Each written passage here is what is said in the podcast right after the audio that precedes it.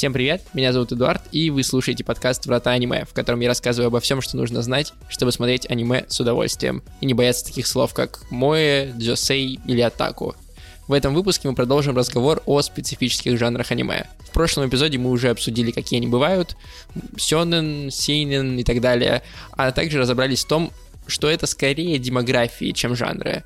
То есть то, на кого рассчитано произведение, манга или аниме. Сегодня мы погрузимся в еще один, собственно, жанр. Это сёдзё, аниме или манга для девочек от 7 до 18 лет. Но не спешите выключать этот эпизод, если вы парень или если вы старше этого возраста. Среди сёдзё достаточно отличных произведений, многие из которых вам могут быть знакомы, даже если вы не смотрите обычное аниме, и которые могут понравиться всем. Даже если вы точно знаете, что такое аниме и сёдзё, и на 100% в этом уверены, думаю, я смогу подкинуть вам парочку интересных и новых идей. Не забывайте подписываться на подкаст там, где вы его слушаете, ставьте лайки, нажимайте на колокольчик и пишите в комментариях, какое ваше любимое сёдзё аниме. Поехали!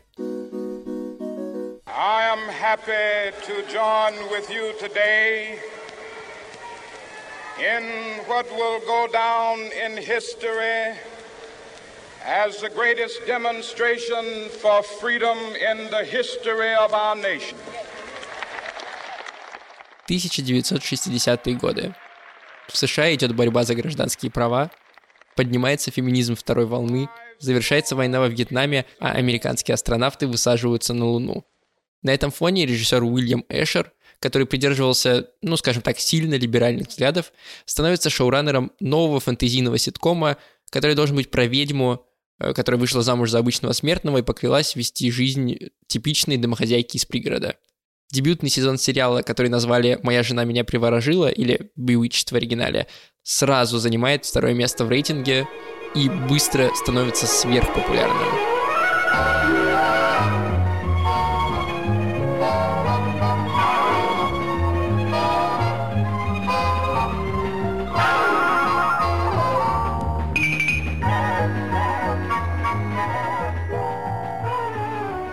Возможно, вы, кстати, видели ремейк этого сериала в виде полнометражного фильма с Николь Кидман в главной роли, потому что старый ситком все-таки не все могли смотреть. Почему этот сериал так заходит зрителям? На фоне других сериалов и ситкомов того времени, где женщин изображали, ну, скажем, прямо как упрощенных, манипулируемых, неуверенных в себе домохозяек, Bewitched выглядит невероятно свежо.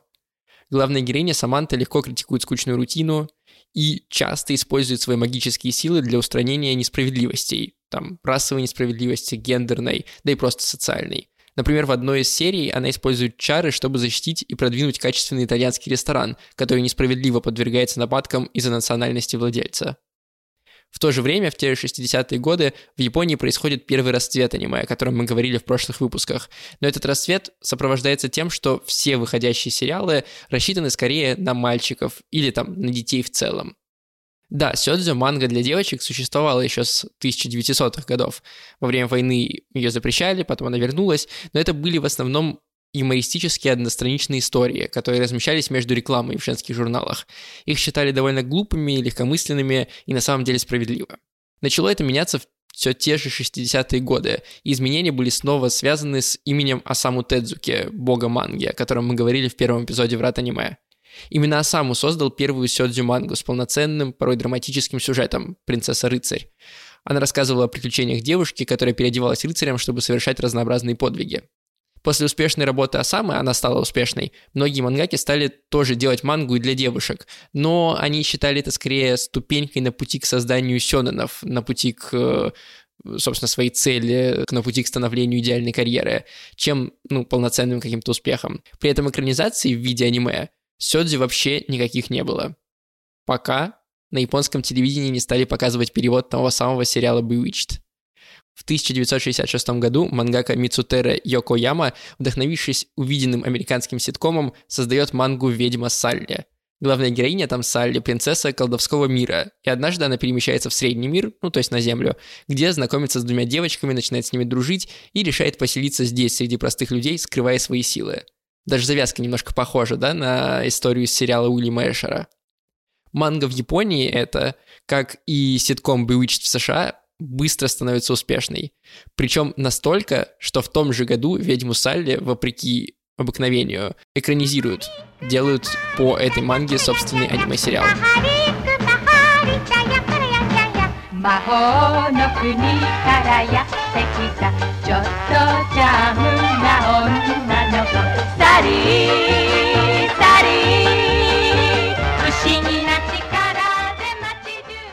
Этот сериал становится первым сёдзю аниме и одним из первых цветных аниме в Японии в принципе. И, соответственно, большая аудитория сразу начинает смотреть его, и создается шаблон для будущих сёдзю произведений. Мы об этом шаблоне поговорим и в целом о видах сёдзю чуть-чуть попозже в этом выпуске, пока вернемся к «Ведьме Салли». «Ведьма Салли» не только открыла дорогу сёдзю в аниме, но и стала одной из первых работ для автора, который очень сильно повлиял потом на изображение женских персонажей в аниме, в том числе и в сёдзю, Хаяо Миядзаки. Во время произведения «Ведьмы» молодой Миядзаки работал в студии Toei Animation – которая ответственна была за этот проект, и делал ключевую анимацию для четырех серий, там, 77 по 81. Самый известный сейчас режиссер японских анимационных фильмов в дальнейшем сыграл ключевую роль в создании нового образа героини главной для Сёдзё. До Миядзаки и до Ведьмы Салли типичными героинями Сёдзё манги были легкомысленные, мечтательные и пассивные девушки. Но женские персонажи Миядзаки это всегда отважные, всегда любознательные и всегда предприимчивые девушки. Как и главная героиня сериала Bewitched, они исключительно независимы и храбро преодолевают многочисленные препятствия. Причем Миядзаки рисует героинь вообще всех возрастных групп. Совсем детей в «Рыбке Понья», подростков в «Ведьминой службе доставки» и уже взрослых девушек, например, в «Принцессе Мононоке». И это можно было бы считать успехом Сёдзю, да? Вот уже и манга есть, и там драматический сюжет может быть, какой-то развивающийся не одна страница, и аниме выходят и становятся успешными. И даже чуть позже главный аниматор Японии рисует именно сильных женских героинь, которые потом появятся и в Сёдзё. Но, но, но, есть одно но. На заре сёдзи манги ее создавали мужчины-авторы, для которых сёдзи было всего лишь промежуточным шагом на пути к созданию сёнинов, как я уже говорил. Для девушек при этом карьера мангак была практически закрыта и не считалась перспективной. Также и темы раннего Сёдзи были довольно ограничены. К Миядзаки, если что, это не относится. Там любовные отношения были в повседневности, обычно в школе. Там были девочки с магическими способностями. И, в принципе, вот и весь набор. Однако, даже такие истории про сильных женских героинь не могли пройти бесследно. Они повлияли как на девушек, читавших эту мангу, конечно, и захотевших быть как эти героини, так и на индустрию, на тех, кто эту мангу создавал. Если вы сами рассказываете, как девушки добиваются своего, становятся успешными, самостоятельными, довольно странно, если вы будете относиться к этому негативно в реальности, правильно? На девушек мангак постепенно стали смотреть иначе. В индустрии их становилось все больше. И в итоге именно они, как героини Миядзаки, взяли все в свои руки и создали уже современный вид сёдзю.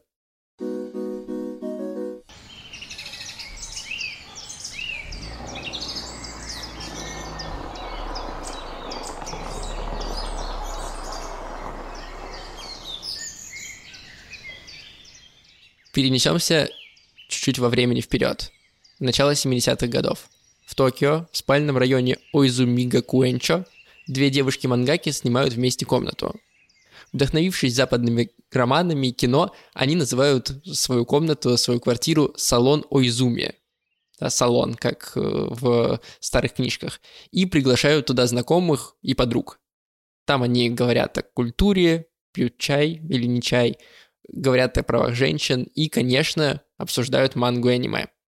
Именно в салоне Ойзуми 10 девушек в итоге решают создать объединение, которое будет продвигать женский взгляд на сёдзё – Союз 24 года. Уже спустя несколько лет, в 72 году, печатаются первые культовые работы нескольких из этих мангак – «Роза Версалия», «Рьёка Икеде» и «Клан По» Мотохагио. Обе эти работы становятся успешными и приобретают популярность.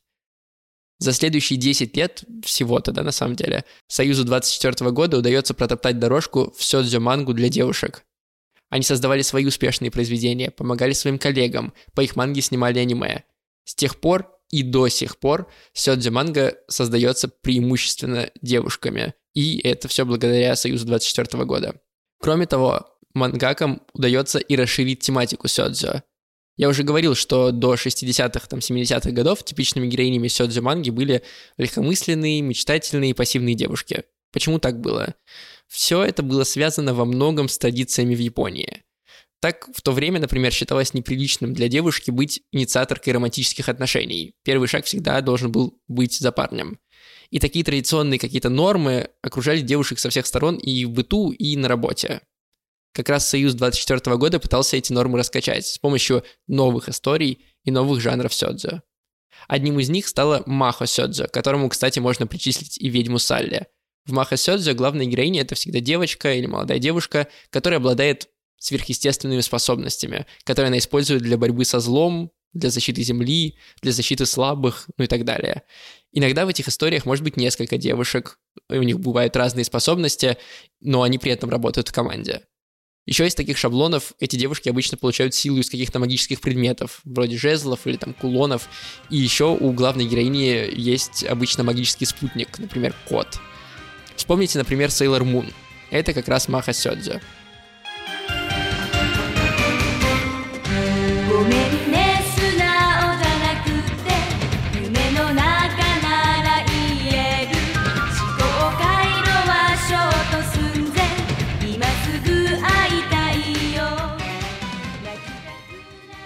Помощью этого жанра мангакам удалось создавать сильных женских героинь, которые бы не уступали талантливым парням из э, сёнэнов. При этом в Маха Сёдзе далеко не всегда была какая-то романтическая линия. В том же Sailor Moon в манге позднее и вовсе появлялась любовная линия между двумя девушками. Другим новым жанром, раскачивающим нормы, стал Сёнэн Ай. Это аниме или манга, которые посвящены любовным отношениям, но уже между парнями. Причем такой жанр появился не потому, что в Японии были нормой там гомосексуальные отношения, скорее наоборот. Дело как раз было в традициях. Раз девушка не могла делать первый шаг в романтических отношениях, значит, это должен был делать андрогинный или там даже феминный женственный парень по отношению к другому парню. При этом Сёнэн Ай концентрируется именно на романтических, а не сексуальных отношениях. Впрочем, преодолеть традиции получалось все равно не сразу. Долгие годы одним из основных тропов Сёнэнай был трагический финал, связанный с невозможностью героев быть вместе. Вообще, Сёдзи очень активно занималась и продолжает заниматься вопросами там неравенства, неприятия обществом, темами гендера, пола, э, вот этими вещами. За такими специфическими жанрами последовали и более простые по темам сёдзи работы про фэнтези, про научную фантастику, про моду, спектр тем, которые может затрагивать Сёдзи благодаря Союзу 24 года и последователям, стал, если не больше, то уж точно сопоставим с Сёнэнами. Главными героями Сёдзи теперь могли быть как девушки, так и парни, хотя девушки, конечно, чаще. Сёдзи мог быть как комедией, так и драмой, как экшеном, так и романтикой. Союз 24 года успешно исполнил свою мечту, открыв дорогу новому в индустрию. Открыв настолько, что спустя несколько десятилетий девушки-мангаки стали нормой не только как авторки сёдзя, но и как создательницы сёнэнов. Так, один из самых успешных сёнэнов, как в аниме, так и в манге, про который мы говорили в прошлом эпизоде, «Стальной алхимик», был написан девушкой Хиро Муракавой.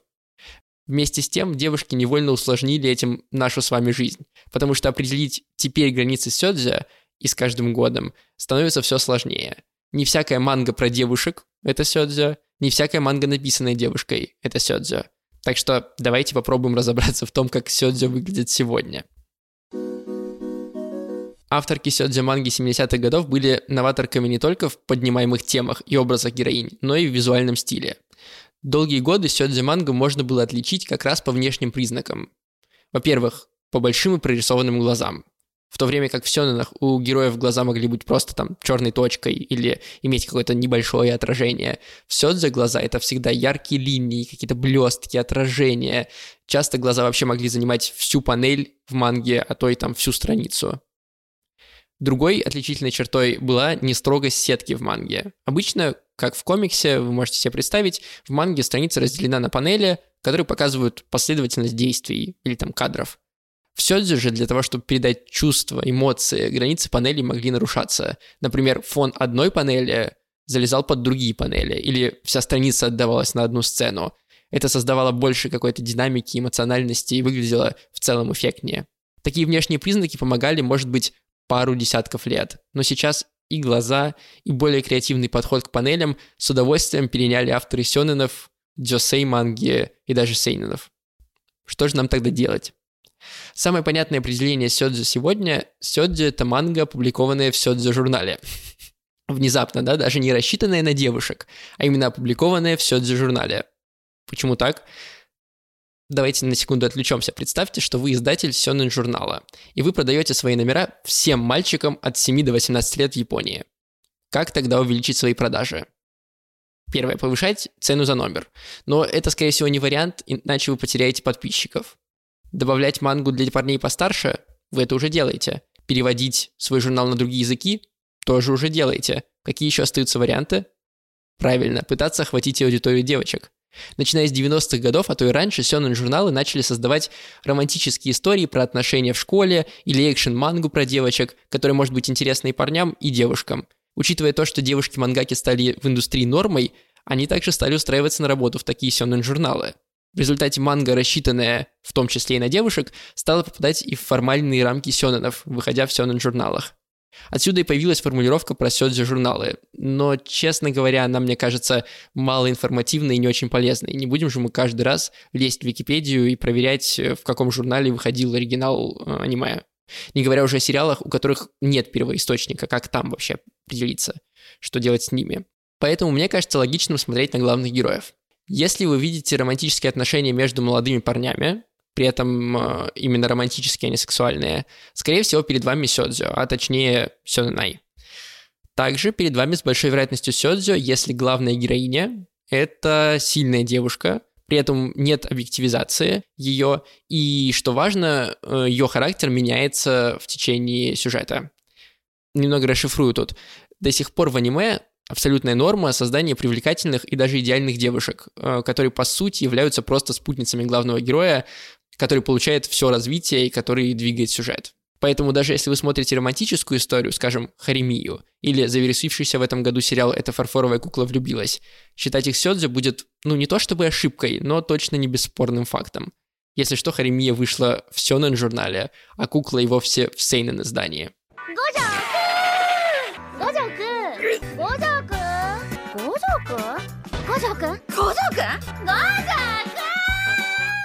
Получается, нам очень важно, чтобы героиня была самодостаточной и получала развитие. Если смотреть на это, получается, что последние годы выходит очень мало, скажем, чистых сёдзю аниме. Скорее, сёдзю элементы стали активно проникать почти во все виды манги. При этом, конечно, сёдзю окончательно не исчезло, да, просто оно стало менее различимо. Что я тогда посоветую посмотреть, да, чтобы разобраться в этом жанре? Давайте, как и в прошлый раз, как и в прошлом выпуске, я накидаю вам несколько тайтлов э, по жанрам. Если вы хотите посмотреть Сёнэн Ай, то стоит начать с уже упомянутой мной Роза Версаля. А из более нового можно оценить, например, вышедшее в этом году аниме Сасаки и Миана. Если вас интересует Маха Сёдзя, то тут тоже выбор будет предельно понятен. Sailor Moon. Можно посмотреть «Ведьму Салли», про которую я много сегодня говорил, а, потому что это все-таки родоначальница жанра. Но стоит быть готовым к тому, что это аниме довольно сильно устарело и визуально, и сюжетно. Наконец, если говорить о классической романтике, тут стоит выделить «Корзинку фруктов», сериал, который выходит до сих пор. А из более старого я могу предложить, например, аниме «Достучаться до тебя». Ну что, вот так получается, теперь вы знаете, что такое сёдзю. Поздравляю вас! В следующих эпизодах мы, возможно, отойдем от жанров и обсудим какие-то важные аспекты аниме другие. А может быть продолжим обсуждать демографию, благо у нас еще остаются Сейнен и Дзёсей. А пока пишите в комментариях на YouTube или в нашем чате по ссылке в описании выпуска, какой ваш любимый сёдзю сериал или фильм, почему он вам нравится. Подписывайтесь на подкаст там, где вы его слушаете, ставьте лайки, пишите отзывы, если вы в подкаст-приложении. Это очень помогает другим людям найти э, наш проект и тоже глубже погрузиться в аниме-индустрию. На этом все. Смотрите аниме и делайте мир лучше. Пока.